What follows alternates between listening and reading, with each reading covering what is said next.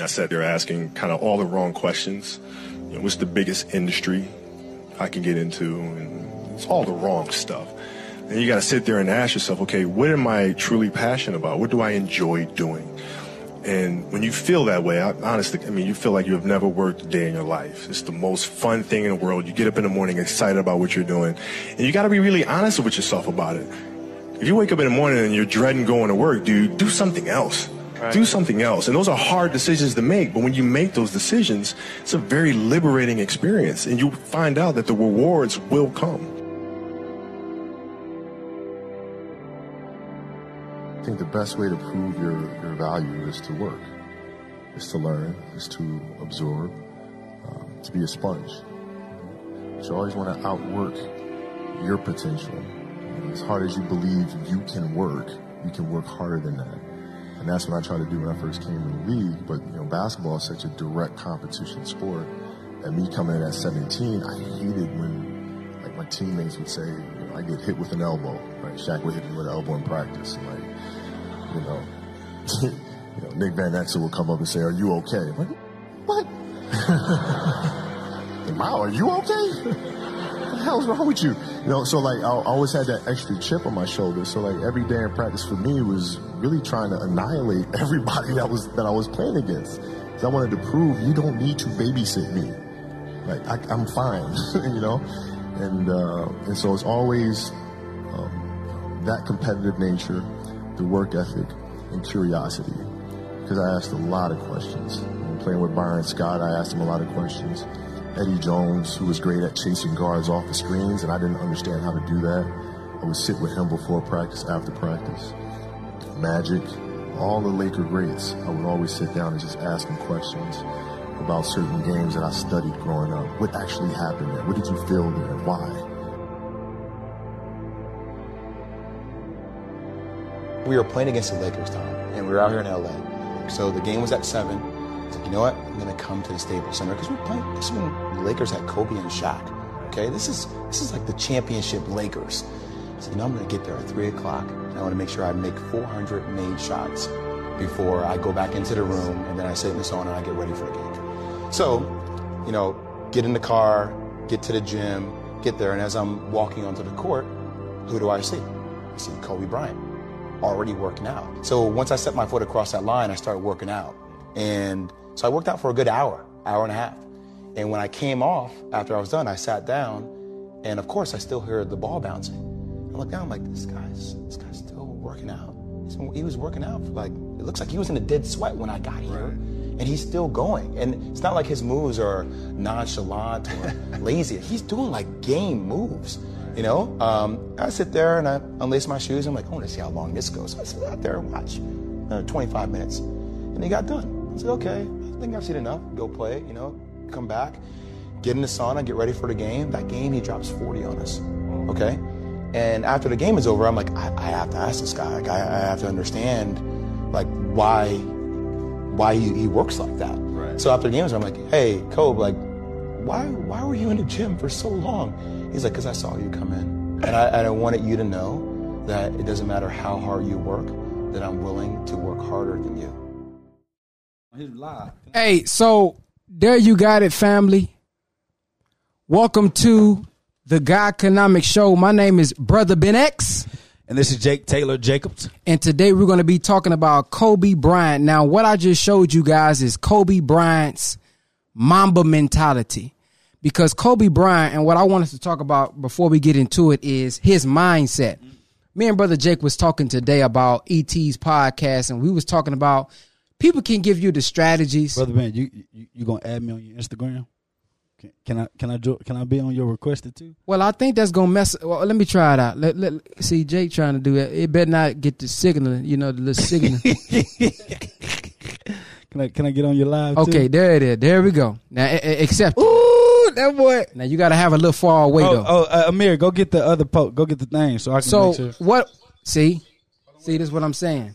I'm ready now. I'm ready. You ain't ready. So what we want to do, family? We want to talk about the mindset. That's what we were saying. See, this ain't gonna work. Why? How come your voice don't work? You got Amir, your crack was showing. I'm gonna turn mine down. Okay, we good. All right, look, man, we got 150-something people tuning in on Facebook. We can't be playing like this. I just want to be. So, what we're gonna be talking about is Kobe Bryant's legacy. Brother Jake teaches about insurance, life insurance, things of that nature. So we're gonna talk about his legacy, but most importantly, I want us to talk about his mindset, because Kobe Bryant was more than a basketball player. Ooh. You know, Kobe Bryant was a brother who had a mentality of, I'm going to be the best. And what I got out of the Mamba Mentality video that we just played is, although he was number one, although he was the NBA MVP, although he had rings and things of this nature, he still was willing to go to the gym ahead of time and be last when everybody leaves. So man, who are we who not at the top? Who are we? Who are we who not MVP to be showing up late? Uh-huh. Who are we who not MVP, who not top? Who are we to not give enough effort to take our life to the next level? So that's what I want to start off with, family. The effort part. You can have the strategy, you can have the blueprint, you can have all the books, but if you do not have effort, if you do not have effort, don't got it. You don't have any progress. So what's your thoughts, Brother Jake, man? Give us something about Kobe Bryant's mindset. Actually, Kobe Bryant was my favorite player hooping. Okay. And it's funny, I was a point guard. So to have a Kobe's mentality as a point guard, I mean, you was more of a shooting guard than a point guard, but to have somebody says, is it still echoing? Let us know. Is it echoing?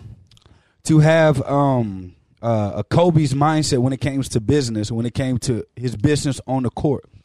In his man, he just don't want. That's me. What they saying, man. It's echoing, right? He just don't want me to win. Y'all, man, just follow him on Instagram, man. We we so good. So when it comes to Kobe Bryant's mentality, the biggest thing I took is that he didn't care about taking a shortcut. He got into the game to be the best, and it wasn't in comparison to anybody else. He wanted his name to be drawn in the sand as Kobe, not, oh, such and such like MJ, not such and such like. He wanted to be a generational player, Kobe, and he put in that time to get in. And so literally, I took his mentality, because I couldn't get to the NBA and do what he did. So I took his mentality to business, and it was that all in or nothing mentality, and it's got us, you know, extremely far, you know, to be where we are currently at the age that we're at. But that mentality of where he says, listen, I want to be known. My name, I want my name to be known for something. And that plays a lot of part in why I do what I do, because I want my name to remember there's something. I don't want to be another guy that came into business or came into my industry and left. I want them to say, because of Jake, because of him, the industry works like this. And now we can all say, because of Kobe, we all know that Kobe set the standard of what excellence and professionalism and giving it all looks like. Another thing I want to point out about Brother Kobe is the fact that he was willing to compete with the big dogs. Mm. He talked about with the Mamba mentality when he first came, because if you don't know, he came in out of high school. So he talked about Shaq booing him, and he talked about his other teammates coming to him saying, are you okay? And he says, what do you mean, are you okay? Are you okay? Because some of us are looking to be babied. Some of us are looking to be cuddled, and he was willing to pave his own way and make you know his name. Some of us, when we have trials, some of us, when we have opposition, we buckle down and we willing to fail, or we end up failing because we fall short of taking it to him in business, in life, and at your job. If somebody says something, you think, because you think, oh, well, you know what I'm saying, baby me, or take it easy. But if you go on that hard route is going to get you the success that you're looking for. Kobe Bryant spent hours at the gym. Kobe Bryant spent hours in the weight room. I'm pretty sure being in the weight room, he put much strain and resistance on his body. But it's going through that pain, it's going through that struggle that made him who he is today. Another thing, practice. We talking about practice right now. Shout out to Allen Iverson. We talking about practice, and a lot of us don't want to put the time in studying. See, he was also an advocate of studying film. He was studying his opponent. He was looking at his opponent. He was looking at what he did wrong in the game. He was looking at what he did good in the game. He even said during the Mamba mentality, he would ask questions to the veterans. He would look at film and say, what was you thinking about right there? Hey, on that defensive play, what made you slide like that? Here on that offensive play, what made you make that pass? So Kobe was showing that, hey, I'm inquisitive. Some of us have too much pride. We don't want to ask a question. How did you do that? Oh, I almost hit you in the head with this mic. Yeah, they don't want to ask, man, how did you do that? I want to pave it and do it my way and think that that's going to make you good. And it may make you good, but I'd rather ask Jake, brother, what mistakes did you make? How did you get there? What is this? What does this mean? So I don't have to take the time that he took. I don't have to take the time that somebody else took. I can ask them a question, and there's two ways you can learn. You can learn from experience, or you can learn from somebody else. And as I always say, 50 Cent done already got shot 9 times. Brother Ben X ain't got to get shot 9 times to understand that ain't the lifestyle that I want to live. So we have to practice, and we have to put in the work to get the results. My man said practice. Practice. That's a new word. And so another thing that you mentioned about Kobe, Brother Ben, for some of you guys that are coming in on my Facebook, this is the Guy Economic Show, and we're talking about Kobe's legacy at the moment. And one of the things that Kobe talked about, one of the things that I looked at, Brother Ben, is Kobe says, if I want to learn a new move, I shoot thousands of jumpers doing that one move. You know how much discipline it has to take, or how much discipline someone has to have in order to do that one thing over and over and over and over again until you master it. All of us, we want to move on to other stuff. It get boring. We feel like we got it enough. And one of the things that my team here, most of them, they struggle at, and it's doing the same thing every day, that same presentation, that same PowerPoint. It's doing that same sales strategy. It's doing things the same exact way every single day. And that's the biggest thing I looked at. And then the next thing you talked about, he watched film. You know, he watched what he did. He watched what his opponents did. He looked at their behaviors. He looked at why they did what they did. He studied it so that he could be one of the greats. He wanted to be able to analyze the game, and he became a genius because of how much of a student he was of the game. And when it came to business, I mean, when I hooped in college, I did the same exact thing, which is why the coach started letting me like create my own plays. It was crazy. But I took that same approach in business. See, when people see me speak, or they see me on a stage, or they see me, my vernacular, they see how I talk. See, they just look at, oh, he must be gifted at that. They don't know how many hours I put in literally saying something, recording myself, listening to myself, editing it, doing it again, listening to myself, doing it again, listening to myself, my sales pitch, the way I deal with people, the way I talk to people, the way I deal with my business. They don't see how many hours that I put in doing the same exact thing every single day. So when it looks natural, they will say, oh, you gifted from God. When it looks natural, they say, man, that was just a God's gift. And I'm like, the God's gift? You talking about the kid that didn't like to talk to people? You talking about the shy guy? Who didn't think he was good enough to be able to? You talking about that guy? The reason why I carry myself the way that I do is because, like Kobe say, it ain't arrogance if you put in the work. If I put in the work, I'm not being arrogant. I just am good because I put in that time, and that's what I took from Kobe. I want to read another quote I got pulled up here. It says, I have nothing in common with lazy people. See, who blame others for their lack of success. Great things come from hard work and perseverance. No excuses. How many of us every day is blaming somebody else for your lack of success? My mama didn't fund my dream. My daddy hurt my feelings. My cousin said I'm not going to make it. My sister always been the better one. My granny said, boy, you better go to school and leave that stuff alone. I've always been ugly. See? So if you continuing to blame somebody else for your success, and you are depending on somebody else for your happiness and success, you always going to be up and down. What do you mean by that, Brother Ben? Well, if I'm only doing good, if I'm only in good spirit, when somebody give me a compliment, then that means when somebody's not giving me a compliment, I'm in low spirits. So I want to be able to where I'm tapped in so much within, I'm tapped in so much with the God within to where it don't matter what you do to me, I'm in control of my life. If you don't give me no opportunity, I'm going to make an opportunity. If you don't give me a seat at the table, damn it, give me a hammer. I'll make my own table. I'm going to go break up some wood.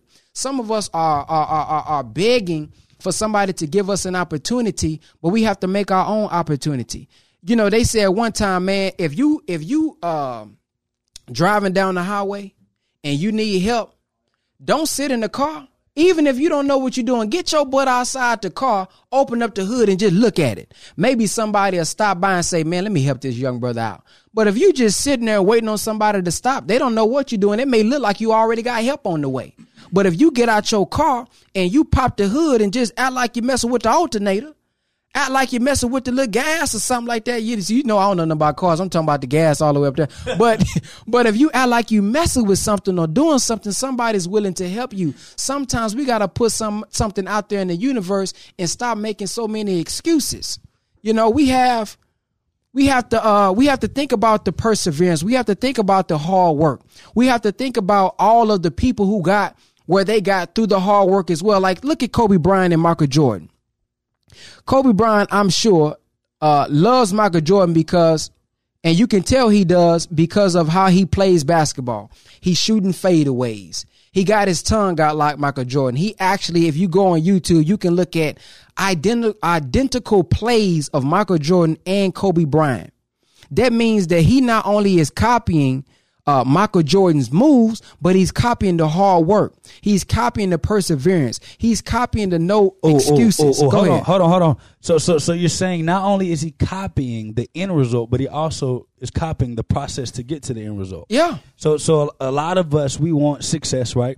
We want the yachts. We want the BMWs. We want the Benz. We want the Ferraris. We want the i8s. We want, you know, vacations for months at a time. We want, you know, to go and live in mansions. We want the Porsches. We want the Ferraris. We want the Rolexes.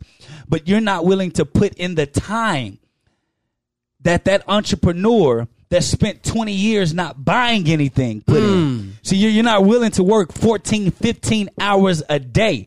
You're not willing to lose friends because they call you and they say that the only thing you think about is work. The only thing, you're always so serious. See, one of the things I loved about Kobe is Kobe didn't allow anybody's narrative of him to determine who and what he was going to be. He didn't allow people to say, you know what, Kobe too serious. He don't fraternize with nobody.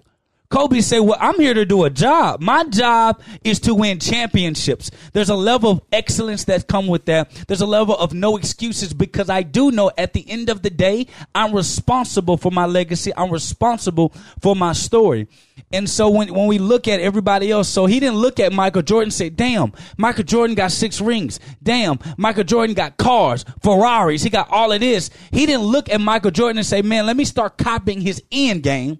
He said, what did Michael Jordan do to get there? I'm going to do that. Hey, listen, family, if you want to learn how to build your own banking system, yes, I said it, build your own banking system. We have a wonderful course, over 30 lessons, 25 hours of content that also comes with a 268-page textbook.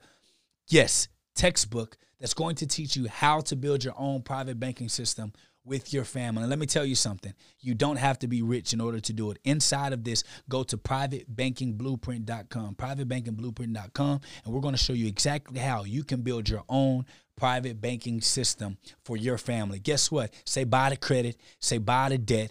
I'm going to show you how to do it with our Private Banking Blueprint. See you there, privatebankingblueprint.com. And we're in this world where everybody want to work 4-hour days. 4-hour weeks. I just want to put in a little bit of time. Like everybody want to be a social influencer, right? Yeah. But you and I were talking. I said, damn, Brother Ben, you work as hard as I do. And I'm not even on the. And I was talking to my barber today. He said, man, how he got 1 million followers?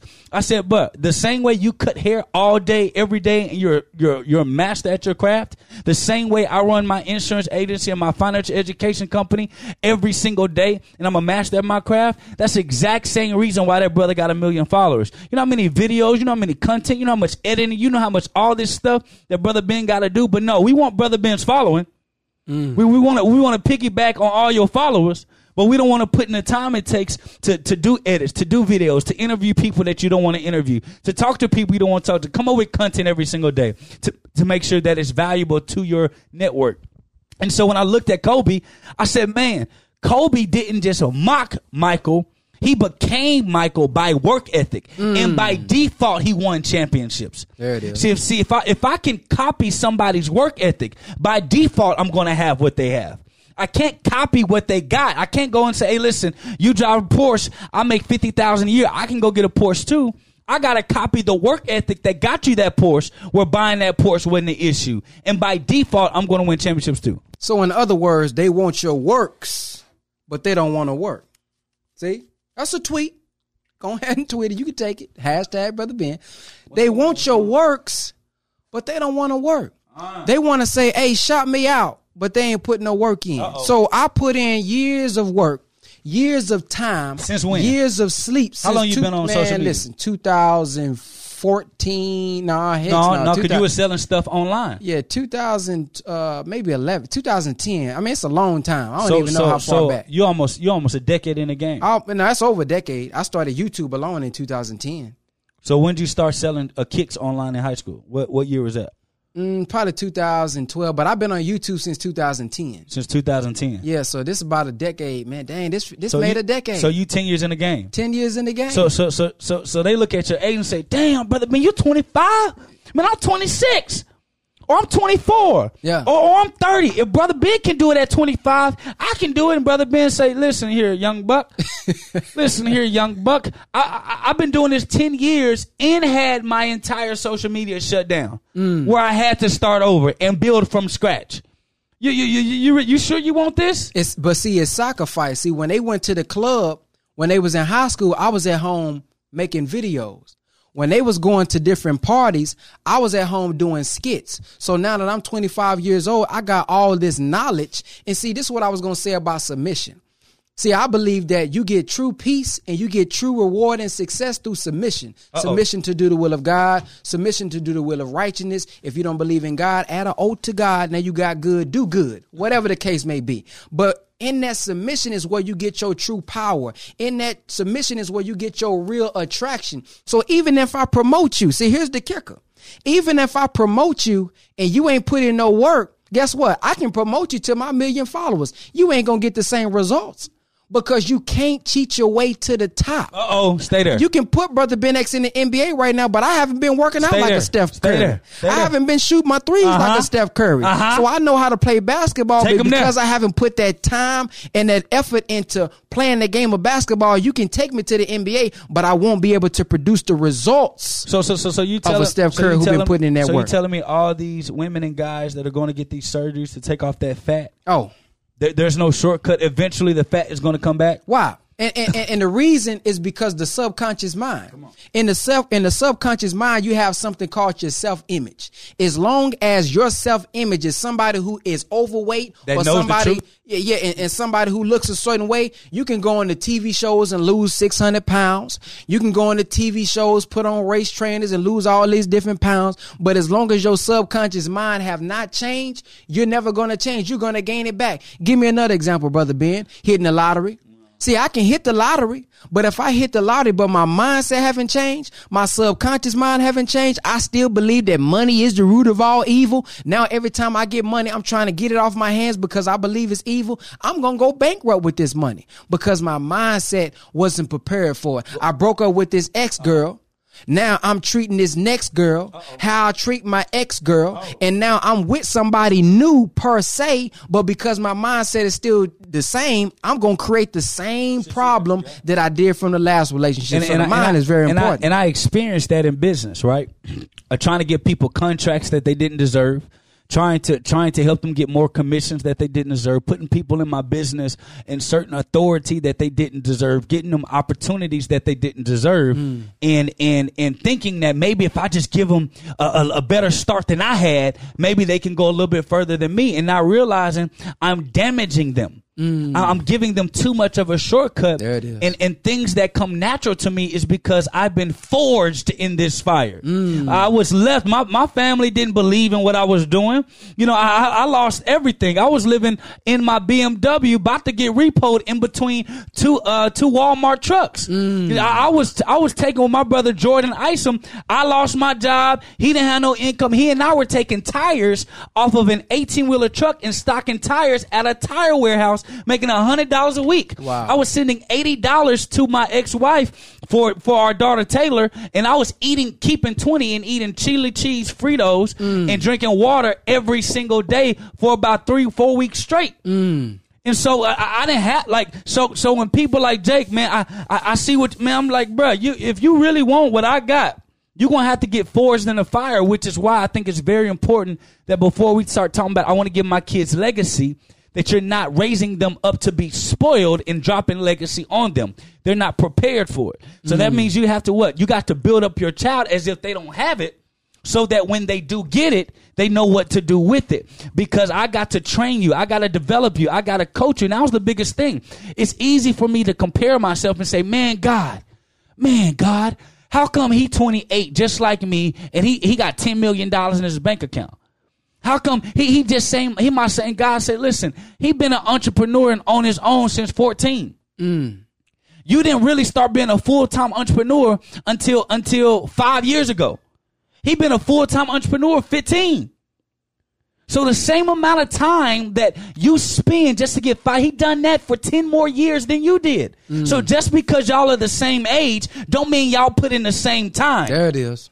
Just because y'all are the same age, y'all came from the same school, y'all came from the same background, doesn't mean you can look at somebody and say, oh, I can do it. If he can do it, I can do it. And well, that's true, you can, but you got to put in the same time. And what I love about Kobe is that Kobe said, damn, if Michael Jordan can win 6 rings, I can do it too, not because we have the same ability, but I'm going to adopt his work ethic. Come on. I'm going to adopt when he comes to the gym. I'm going to adopt the same mentality of winning that Michael Jordan has, and I'm willing to be ostracized. Ostracized just means to be cast out from the normal group. I'm willing to be ostracized in the effort of winning ships. Because at the end of the day, nobody is talking about how mean Kobe is today. Everybody is talking about and praising him for the same thing that they were cursing him about when he was playing. Come on. Oh, he wasn't a team player. He only cared about winning. He only cared about championships. He only cared about the high standards. But now when he's passed away, everybody is elevating him and praising him because he was willing to stand out so he can stand up. Hello, somebody. Stand out to stand up. Good God almighty. Man, we might weigh in the show, boy. But what I got out of that is, see, whenever you're going through trials, anybody who's going through hell right now, you know we teach that heaven and hell are not something that's up in the sky and the sweet by and by after we die. It's not somewhere deep down under the ground with some red man with a pitchfork. These are two conditions of the mind. So when you're going through this so-called fire that I believe is symbolic, when you think about yourself as gold, when you're burning gold, you're not necessarily damaging the gold. You're purifying the gold. And whenever you put a little heat to some clay and that clay begins to get burned and it begins to get softened and you cool it off, then you can mold it into what you want to mold it into.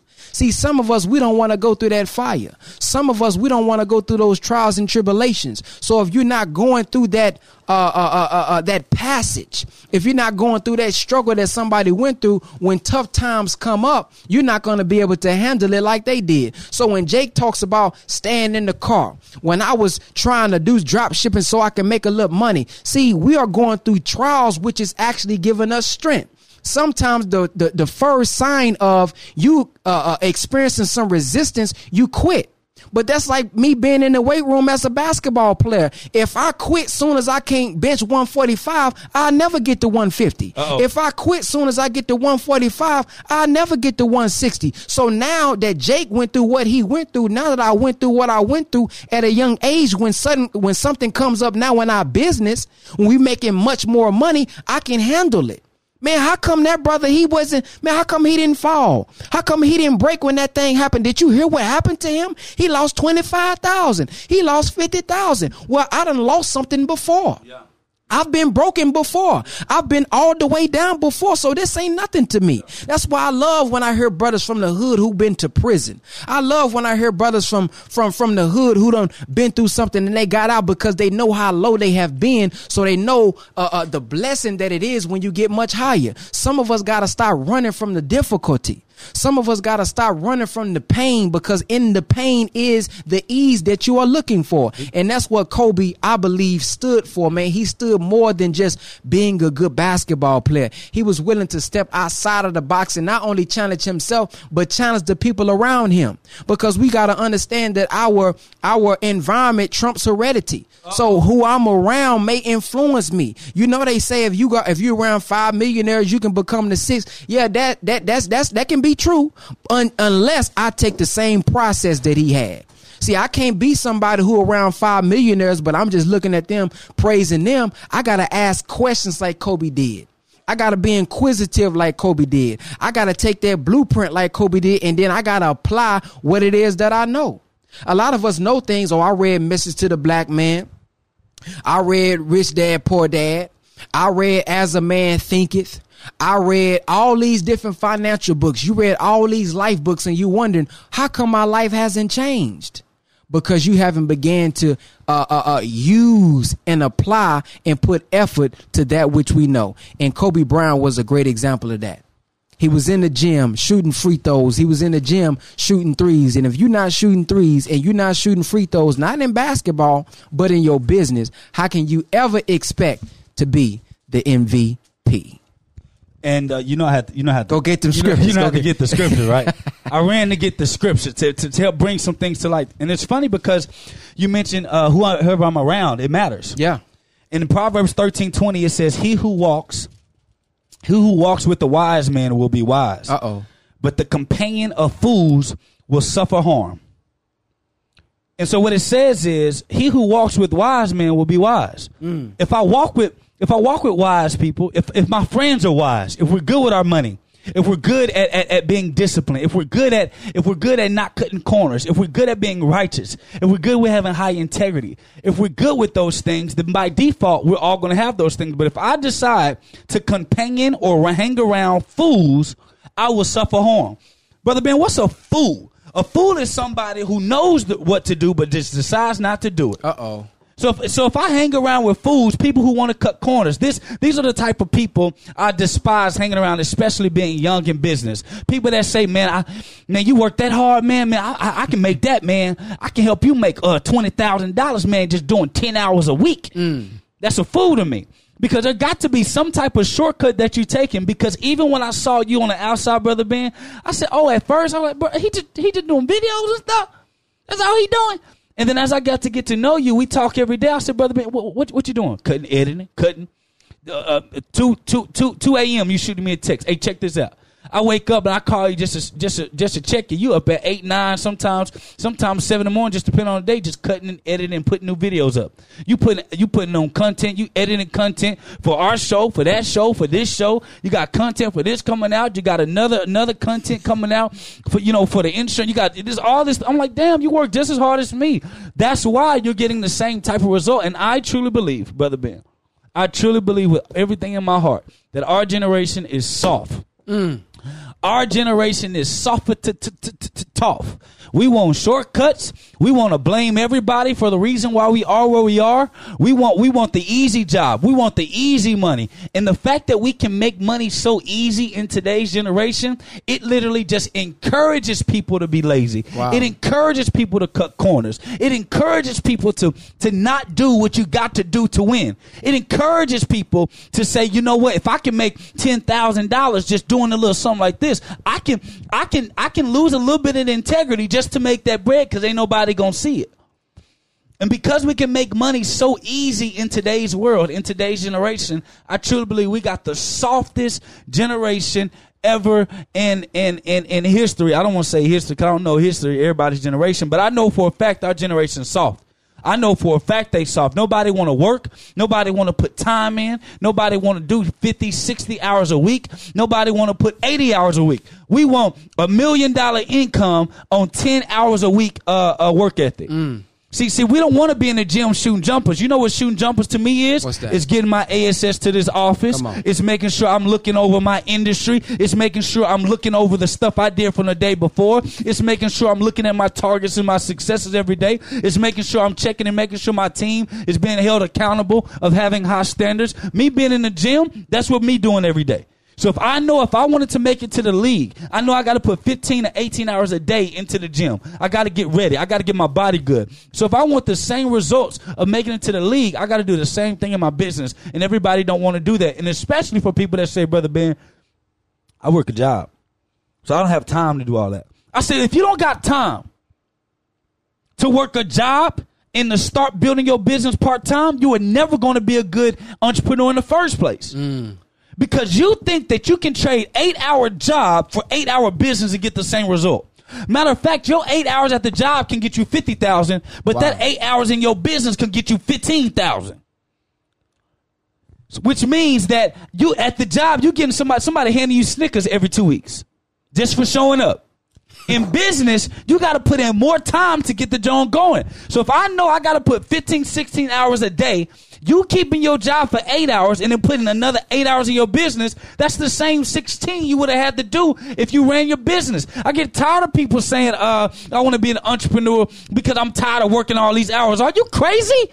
Oh, it's going to be way more hours now. Are you crazy? Way more hours. Are you crazy? I get tired of people saying, man, I don't like to be told what to do. That's why I want to be a boss. If that's your reason, you're going to be working for somebody again. Because let me tell you something. You got team you got to answer to. You got employees you got to answer to. You got contractors you got to answer to. You got vendors you got to answer to. You got customers you got to answer to. You got good customers and bad customers you got to answer to. You got to answer to the banks that when people want to give you chargebacks, if you like to do that debt stuff and you like to, for the bank to be your master, you got to answer to master. There's a bunch of people you got to answer to in business. So to say I want to start a business because I don't want to answer to somebody is the weakest thing I ever heard in business. Woo! And with that being said, we're going to go to some sponsors because y'all need to get this right here. Check this out. Peace, family. It's your brother Ben X. Are you interested in owning your own children's book? Are you tired of your young daughter, your young black son, getting cartoons and reading books and he can't see himself in the picture? The Honorable Minister Louis Farrakhan said, if I took a picture of this whole room, the first person you would look for is yourself. Our children aren't interested in the education. Our children aren't interested in the schools because they don't see themselves in the picture of life. Well, you can make your own book today. You can get your own cartoon book printed today, or you can start that process by going to toonsprint@gmail.com. That's TOONSPRINT, toonsprint@gmail.com. It's important because representation matters. These images are going into our subconscious mind. And if we don't ever see ourselves as heroes, if we don't ever see ourselves as being something great, being producers, being creators, then all we will be is servants and consumers. So go ahead and start your process of getting your own cartoon book made. Not only is it going to be good for representation, but you can give your child his own product, or you can have your own product and you can show him how to do for self and be a producer. Toonsprint@gmail.com. At this moment, I want to give a shout out to the sponsor, and he's looking for sales agents. He says, we are now recruiting seller support agents in order to accommodate client requests and support needs within your local area. We will provide light training to candidates who have little experience in this field, but who are motivated and willing to learn. We are seeking individuals who have good communication skills, who are headstrong and success-oriented, and are interested in connecting with new people to discuss business. We offer opportunities for seller support agents to grow and generate competitive earnings, aka income, family.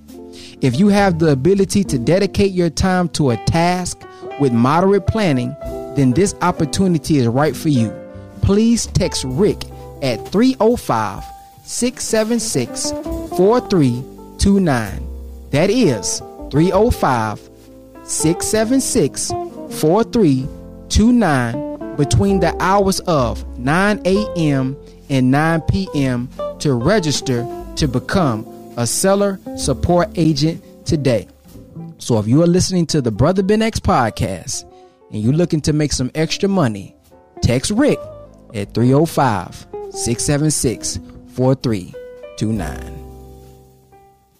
All right, family, and we back in this. We're going to try to get through this. We're going to be talking about the legacy of Kobe Bryant because, yes, he left us physically, but that could be anybody. You know, you never know when it's going to be your time. You never know when you're going to leave. You can be driving. You can be flying. You can be riding a bike. You never know when your time is coming.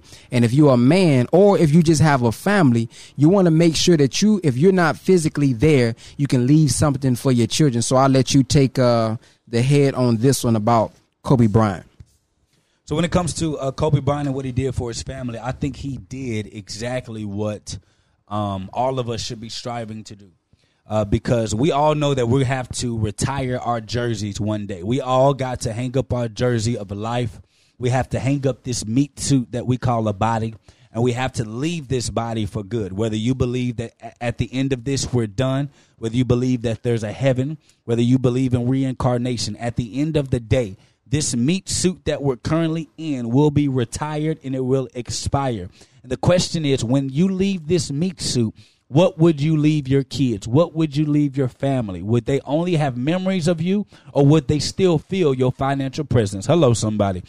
So many people ask me, Brother Ben X, man, how do I know that you're going live? How do I know when you're producing a podcast? And I saw you also just made $130,000 in 2 days. Well, there's a way that you guys can get informed from us via text message. All you have to do is text 50K to 210-504-4094, and we'll give you more information with free game, and we'll let you guys know how we made $130,000 in 2 days. Text the word 50K to 210-504-4094. We'll give you updates, notifications, and let you guys know how we made $130,000 in 2 days. Peace. And what Kobe Bryant did, Kobe Bryant made sure that his family was absolutely taken care of. Let's just talk about a couple of things that Kobe Bryant did. He got really good at something first. He didn't start investing and really looking at deep investing until he got really, really, really good at one thing. And so that's the first thing I want to talk to y'all about. What Kobe Bryant did before he started trying to invest his money, he got good. And so you got to find something that you can get really, really good at, that you can get paid a whole lot at, and then you can literally just start saving and storing your money. Saving and storing your money. Because when Kobe Bryant started to invest his money, he didn't purchase stock. He was buying pieces of companies. He wasn't buying little stock, little trade here. He wasn't buying mutual funds and IRAs and 401ks. He was literally buying large pieces of companies. So the late Kobe Bryant, he didn't just excel on the basketball court, but he also achieved major success in business. From an investment 6 years ago, it proved to be a huge windfall for the late Kobe Bryant. In 2014, Kobe Bryant bought 10% of a share of a sports drink called Body Armor. Coca-Cola just purchased a minority investment in Body Armor, which turned his $6 million investment into a $200 million gain from this soft drink. So when we think about what Kobe Bryant did, what we realize is that he wasn't just putting $100 here, $100,000 here, $200,000 there. Where he decided to put his money, he literally made a bunch of gains from it. So in contrast, a bunch of former professional athletes, they go broke in retirement, especially African Americans, because we literally just give our money to, we give our money to crazy financial advisors. We give our money to Caucasian financial advisors that have no benefit. They don't care nothing about us, and we give our money to them. And they literally just spoil our money. There's a bunch of African-American athletes that say, man, my financial advisor screwed me. And the financial advisor know you're an 18, 20-year-old kid that don't know what you're doing. So, of course, they're going to try to finagle you out that because they're going to make money all the way until you have nothing. And so the beautiful thing about African Americans, because of what Kobe did, because of what Michael Jordan did, but specifically Kobe Bryant, they began to see Kobe Bryant was not only winning on the court, but Kobe Bryant was winning in business. He was taking his money and purchasing large pieces of companies, which allowed for him to see capital gains like you cannot believe. Kobe Bryant launched a $100 million venture capital fund that is now worth $2 billion. He did that with Stable. Stable said that their partnership was not about just having Bryant act as a famous frontman or an endorser for the company he funded, but to actually be a part of the development of the company. What Kobe Bryant realized was that he didn't see any funds that had the same values for the things that he valued. And so versus just giving his money to a financial advisor and leaving it to somebody else to say, I think you should put your money here, Kobe. Kobe Bryant created his own venture capital fund and literally launched it with $100 million. And now that company, now that fund is now worth $2 billion. $2 billion. So his family, he left his family a $2 billion asset just with the venture capital fund, $200 million asset with Body Armor. And now Black Enterprise contributor Jared Brown helped coordinate $25 million initiative that Kobe Bryant funded. The United Negro College Fund helped fund $25 million for people of color to be able to navigate the venture capital community. So what he did is crazy. And then he recently stepped up. And Ethos is announced $11.5 million financial round led by Sequoia Capital was amongst a lot of the athletes were amongst helping get that started. So when we talk about what Kobe Bryant did, we talk about his legacy. He not only thrived and achieved high levels of success on the court, but he made sure that all the sacrifice he did on the court, that his family wouldn't have to suffer if anything were to happen. So if we were to think about, what Vanessa and the kids are going through, they can now grieve without having to worry about leaving their estate. They can grieve without having to worry about big changes in finances. They can literally grieve for an entire year in a total different country for an entire year and get their minds together so that they can be able to cope. Because it's one thing that we got to understand. We live in an economically driven society. If you don't have the finances to grow, it's going to be hard for you to go anywhere. And so you got to understand that your body, your meat suit has to be worth something. You want to leave your family with something so they don't have to worry about, how am I going to provide for this? How am I going to deal with that? And that's the biggest thing I respect about Kobe. He left a legacy, not only for others to talk about his accolades on the court, not only for what he did in the movies for the Grammys, but Kobe Bryant left a legacy for his family to be able to say, not we got trophies of him. We got books that he wrote. We got people who say he's awesome, but he left a legacy, a financial legacy, that his family will be able to live on for a mighty, mighty, mighty long time. Let me ask you this, Brother Jake. For athletes, for entertainers, for somebody who may hit the lottery, what is something that they need to be putting their money into to make sure that their family is straight, just in case a helicopter go down, a plane go down, or during New Year's, somebody shoot a gun up in the sky, not realizing that bullet may come back down and hit somebody in the head? What should we be focused on right now? If you got money, if you got maybe mediocre money, if you middle class, what can we start to do to make sure if I'm not here, my children is going to be straight? The first thing that we got to make sure that we do is not put your money in no stocks that don't offer any guarantees. The only thing you need to be putting your money in are in cash reserves, things that you know will be guaranteed. Things that you know you're going to get a guaranteed 4% interest. Things that you know you're going to get a guaranteed dividend. Because you got to live in guarantees before you can start speculating. So what I would tell people that have money to do exactly what we tell all of our clients to do, and my wife and I do ourselves, is put as much money as you can in life insurance.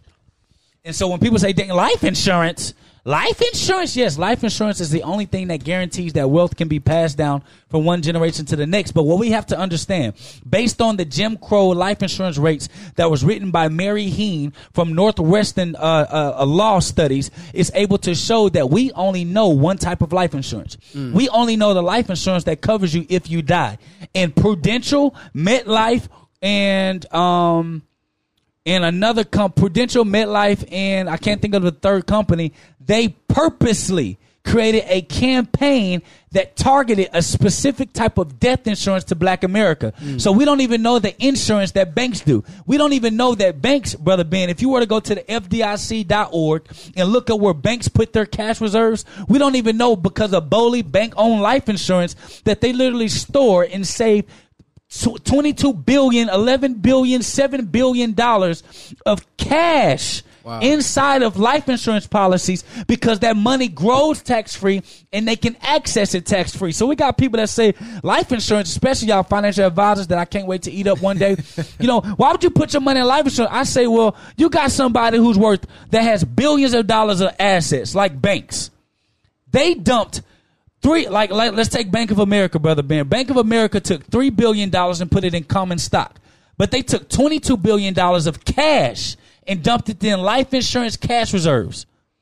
So that's 7 times their reserves. They put 7 times more money in life insurance reserves. You can go to the FDIC.org and look up the assets and liabilities ledger, and you can see it for yourself. So anybody, any basic financial advisor that don't have the billions and trillions of dollars of cash reserve like the banks do, I want to know what the banks do.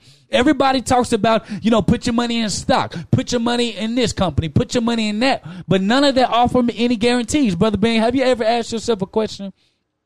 How come I got to put up 100% of my money in these funds? How come I got to put 100% of my money in 401ks? How come I got to put 100% of my money up in a stock and they offer me no guarantees on my money? But they guarantee that they're going to charge me 2% to manage my money. They guarantee that there'll be transaction fees. They guarantee that there'll be a capital gains charge. But there's no guarantee that I'm going to get my money back. I ain't never liked that groove. So if you have money and you want to find a place to put your cash where your cash will get a 4% guaranteed interest plus dividends up to 8%. So you're talking about 4 to 8% guaranteed every year, contractual. You need to be putting your money inside of insurance policies. And there's only a couple of people, a small number of people in the industry that know how to do it. And Brother Ben, we're one of the ones that know how to do it. We specialize in that. So if you're somebody who is looking at trying to find a place to store your cash so that you're able to what? Leverage growth on your money, use the money, and do exactly what the banks are doing, you need to text BBX Class to 555-888. Text BBX Class to 555-888. And we literally have a masterclass. We have over 16 lessons that teach you and educate you on why you should put your money in life insurance, how you should leverage your money in life insurance, and how you can make sure that your family will be good forever. You think he can sing, y'all? Well, Jake got to get out of here, family. He has another class that he's going to be teaching. The actual master class I'm telling y'all about. Yeah, the actual class. So if you guys want to be a part of these classes, learn about the life insurance, learn how to be your own bank, own your own bank, text BBX Class to 555-888. The one thing that I got from Jake, which is very powerful, the way he put it this way, he talks about you can buy wealth, and that I think is a great eye opener, because if you are someone who wants to pass down generational wealth, he broke down how majority of these businesses, or a good amount of these businesses, are not passed down literally to your children.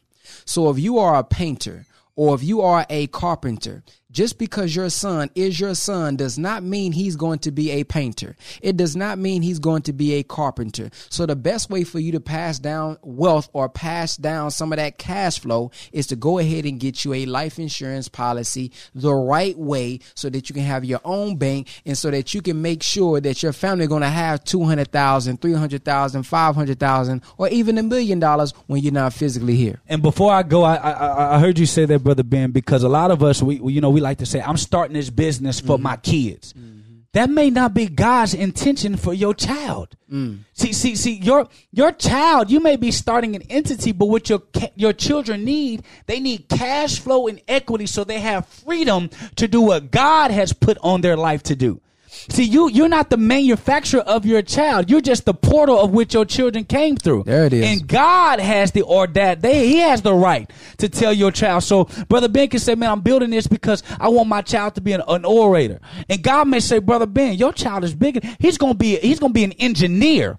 And if Brother Ben built an entire company that only focused on oration, which is a verbal speaking, his child will miss the biggest calling that God had for him. And he stifles the growth of his child. And your child grows with resentment. Your child gets upset. They get mad. They get angry. They feel the burden of carrying the family's legacy to be too strong because God, Dad, how come you got to follow God's dream for you?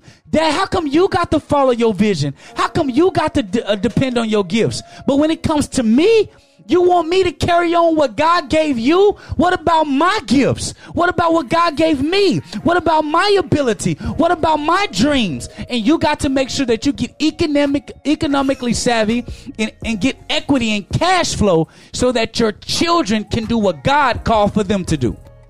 Get that economic. Get that economic education, family. Hey, man, I got this list of rules for success from Kobe Bryant. He says, number one, you have to have a champion's mentality. You can't be going around here thinking you're inferior. The Honorable Minister Louis Farrakhan said, we're not black because we're cursed. We're black because we're first. So you have to have that strong, that dominion, that power and dominion that we was blessed with. You got to have the mentality. As I said earlier, you can have the blueprint. You can have the class. You can have all the courses in the world. But if you don't have the right mentality and belief in self and belief in God and understand that it don't matter what you've been through, you can overcome that and be whoever you want to be, it's going to be hard for you to move forward. Number two, he says, outwork your potential. Outwork your potential. That's common sense. Number three, learn from your failures. That's a heavy one right there. Learning from your failures, because if we don't learn from our failures, we're going to continue to repeat those same failures over and over again. See, sometimes we look at losses as just a loss or L's as just a loss. I think they are lessons. I think they are lessons. And if you learn from them, they turn into blessings. So if I understand that I missed a game winning shot because I shot it with my left hand and I missed it because it was my left hand, that means I need to learn from that. I need to go back to the gym and I may shoot my free throws, but I'm finna do 200 layers with my left hand. And I'm going to go full speed like I am in the game. I'm not going light.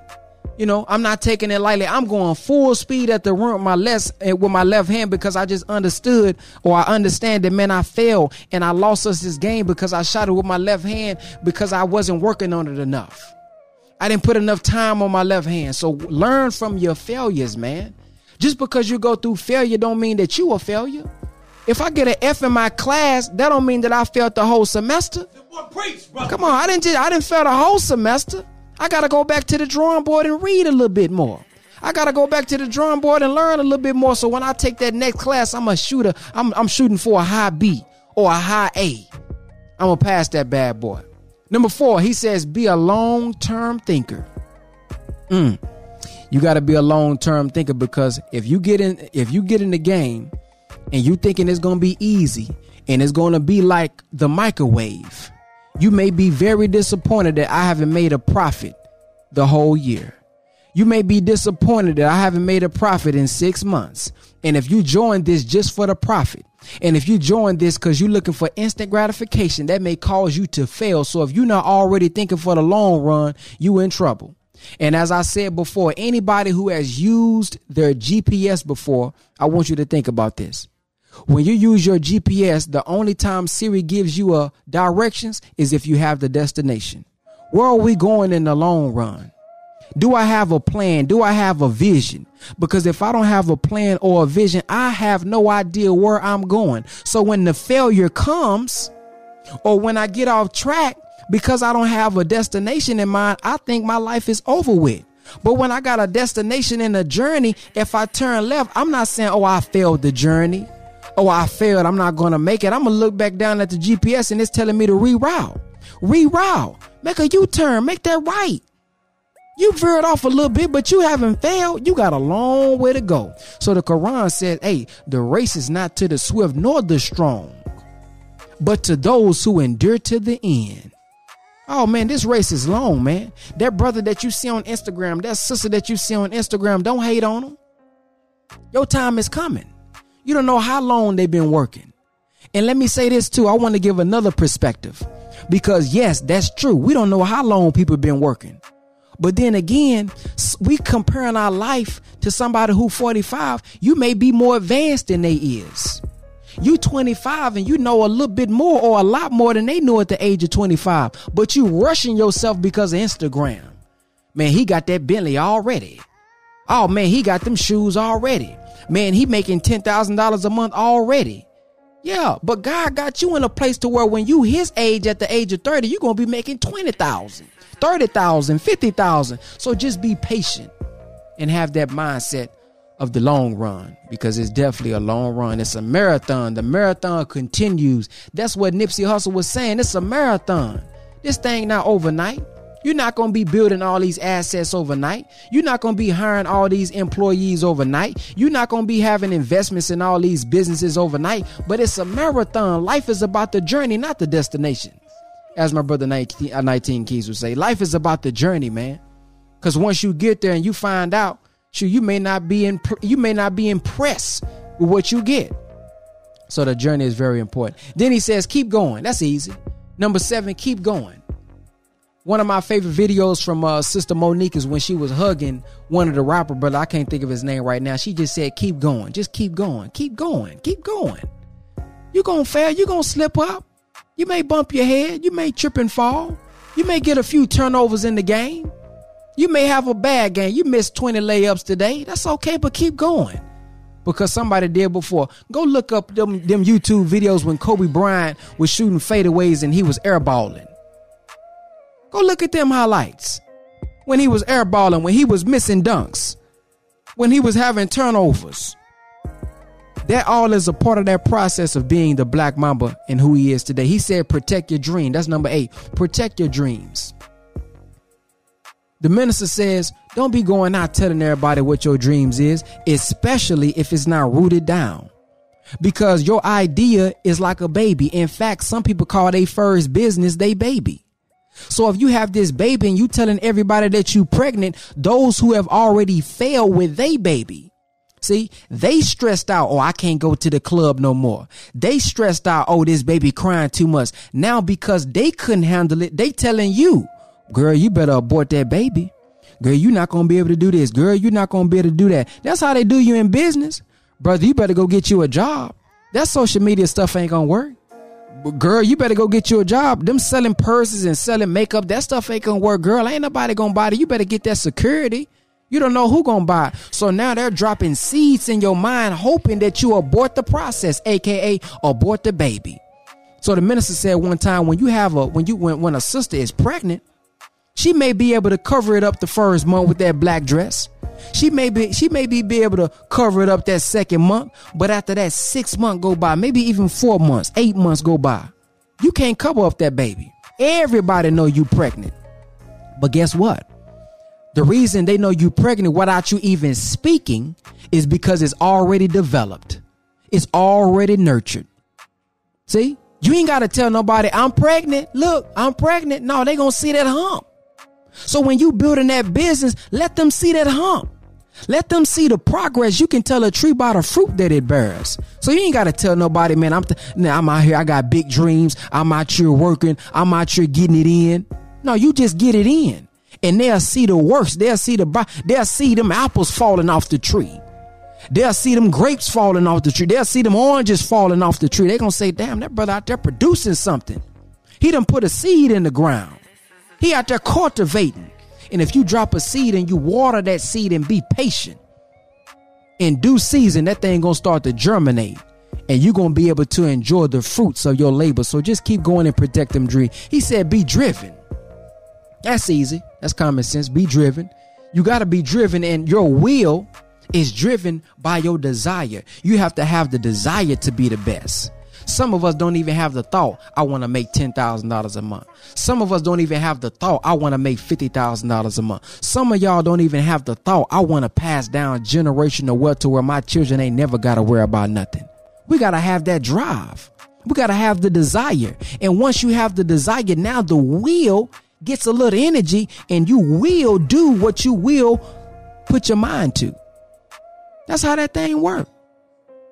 If you can see it, you can achieve it. But if you don't even believe in yourself, man, you're not even going to put in the proper work. You're not even going to put in the proper time. And then lastly, Kobe Bryant's rules for success is achieve greatness. That's not nothing that you necessarily got to do. That's a byproduct of all nine. That's a byproduct of having a champion mentality. That's a byproduct of outworking your potential. That's a byproduct of learning from your failures. That's a byproduct of be a long-term thinker. Find your passion. Challenge yourself to grow. That's the one I missed out on. Challenge yourself to grow. I don't care you making $5,000 already. I don't care that you already got all your bills paid already. I don't care that your son already done been to college already. Challenge yourself to grow. Because if you don't challenge yourself to grow, you don't realize that you may be robbing yourself and robbing the world from a gift that they are missing out on because that gift lies dormant within you. So push yourself to grow. Challenge yourself to grow. I know you overweight. I understand that's going to take a lot of time. You're 300 pounds, 400 pounds. I know you don't even see yourself being skinny again, but challenge yourself to grow. And I'm talking about one day at a time, man. You ain't got to lose 50 pounds in one day. Be realistic with yourself. Our captain one time, Brother Steven, said, man, we not even qualified to judge ourselves. You judging yourself because you ain't lost 10 in a week. So what? Lose 1 pound a day. If you can't run around the track, walk around the track. Do something. Challenge yourself to grow, man. Mentally, spiritually. If you don't read books, stop saying, brother, I just can't read. If you don't understand technology, stop saying, oh, that technology for young folks. If you don't understand taxes and credit, stop saying, oh, I just don't get it. I didn't go to college. So what? Challenge yourself to grow. Anything that you want to learn, you can learn it on Google, YouTube, University. Yahoo University, Bing Academy. You got to Google it, man. You got to go out to these conferences. You got to go out and buy some of these courses. You got to go out and buy some of these classes. You got to go out and buy some of these books so your mind can expand, so your mind can grow. Come on, man. You got to water that thing, man. It ain't going to go if you don't water it. Water yourself. Put a little love, sprinkle a little love on yourself. Sprinkle a little, little curl on yourself. And you never know, man, what you're going to be. Because the greatest things grow from darkness. We believe Allah created himself from triple darkness, from that spark of an atom. We all was made from the triple darkness of our mother's womb. And guess what? When your mother was pregnant, your big head self, when you was coming out, she experienced pain. Not only did she experience pain, but you experienced pain because your head was coming out that hole. Not only was there pain, not only was there pressure, but there was also bloodshed. Ooh, blood was coming out. Some of us don't want to get some of us don't want to get cut. Some of us don't want to go through no pressure. Some of us don't want to go through no pain, but it's the pain that brings about life. Ooh, good God. That's it. It's pain that's going to bring about that life. Listen, the Honorable Minister Louis Farrakhan said, adversity is the mother of creativity. When I was working my warehouse job, I called it the slave job. I had so many creative ideas because I didn't want to be here no more. I'm tired of getting up every day working a 12-hour job for somebody else. And even if I decide to work harder, I'm not going to get paid more. I even said, brother, I'm finna start selling water. I'm finna go buy a 34 pack of water from Walmart, and in the summertime, I'm finna sell it for $1 because I'm gonna be cutting out 7-Eleven. I'm finna do something for myself. But it was that adversity. It was that pain. It was that pressure that gave me the will and desire to do what I'm doing. So that's the Brother Ben X podcast. That's the Godconomics show with Brother Ben X and Brother Jake. And we talked about Kobe Bryant. So I thank you all for listening to the podcast. Subscribe on Google Podcasts.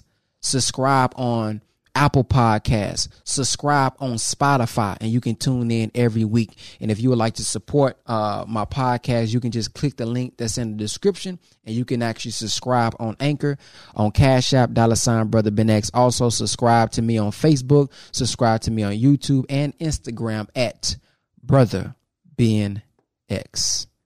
Y'all have a blacktastic day. Peace. Woo! Peace, family. Thank you for checking out the Brother Ben X podcast. Many people are wondering, what can I do now since digital real estate closed on October the 1st? I still want to learn how to make money on social media. I still want to learn how to market, and I still want to learn how to build my brand. Well, there's one more way that you can do it. It's a couple ways, but I want to tell you all about the ABS Tribe. The ABS Tribe is weekly coaching every Tuesday, Wednesday, Thursday, and Friday for only $50 a month. If you are looking for accountability, if you're looking for a group of people that's willing to inspire you, help you out, support you, encourage you, you want to get inside of our ABS Tribe, because every Tuesday and Thursday, me and Brother Jake or one of our more top $1 million friends or six-figure friends are on teaching you every single week. If you want to join the ABS Tribe, go to www.whatisaBStribe.com. www.whatisaBStribe.com.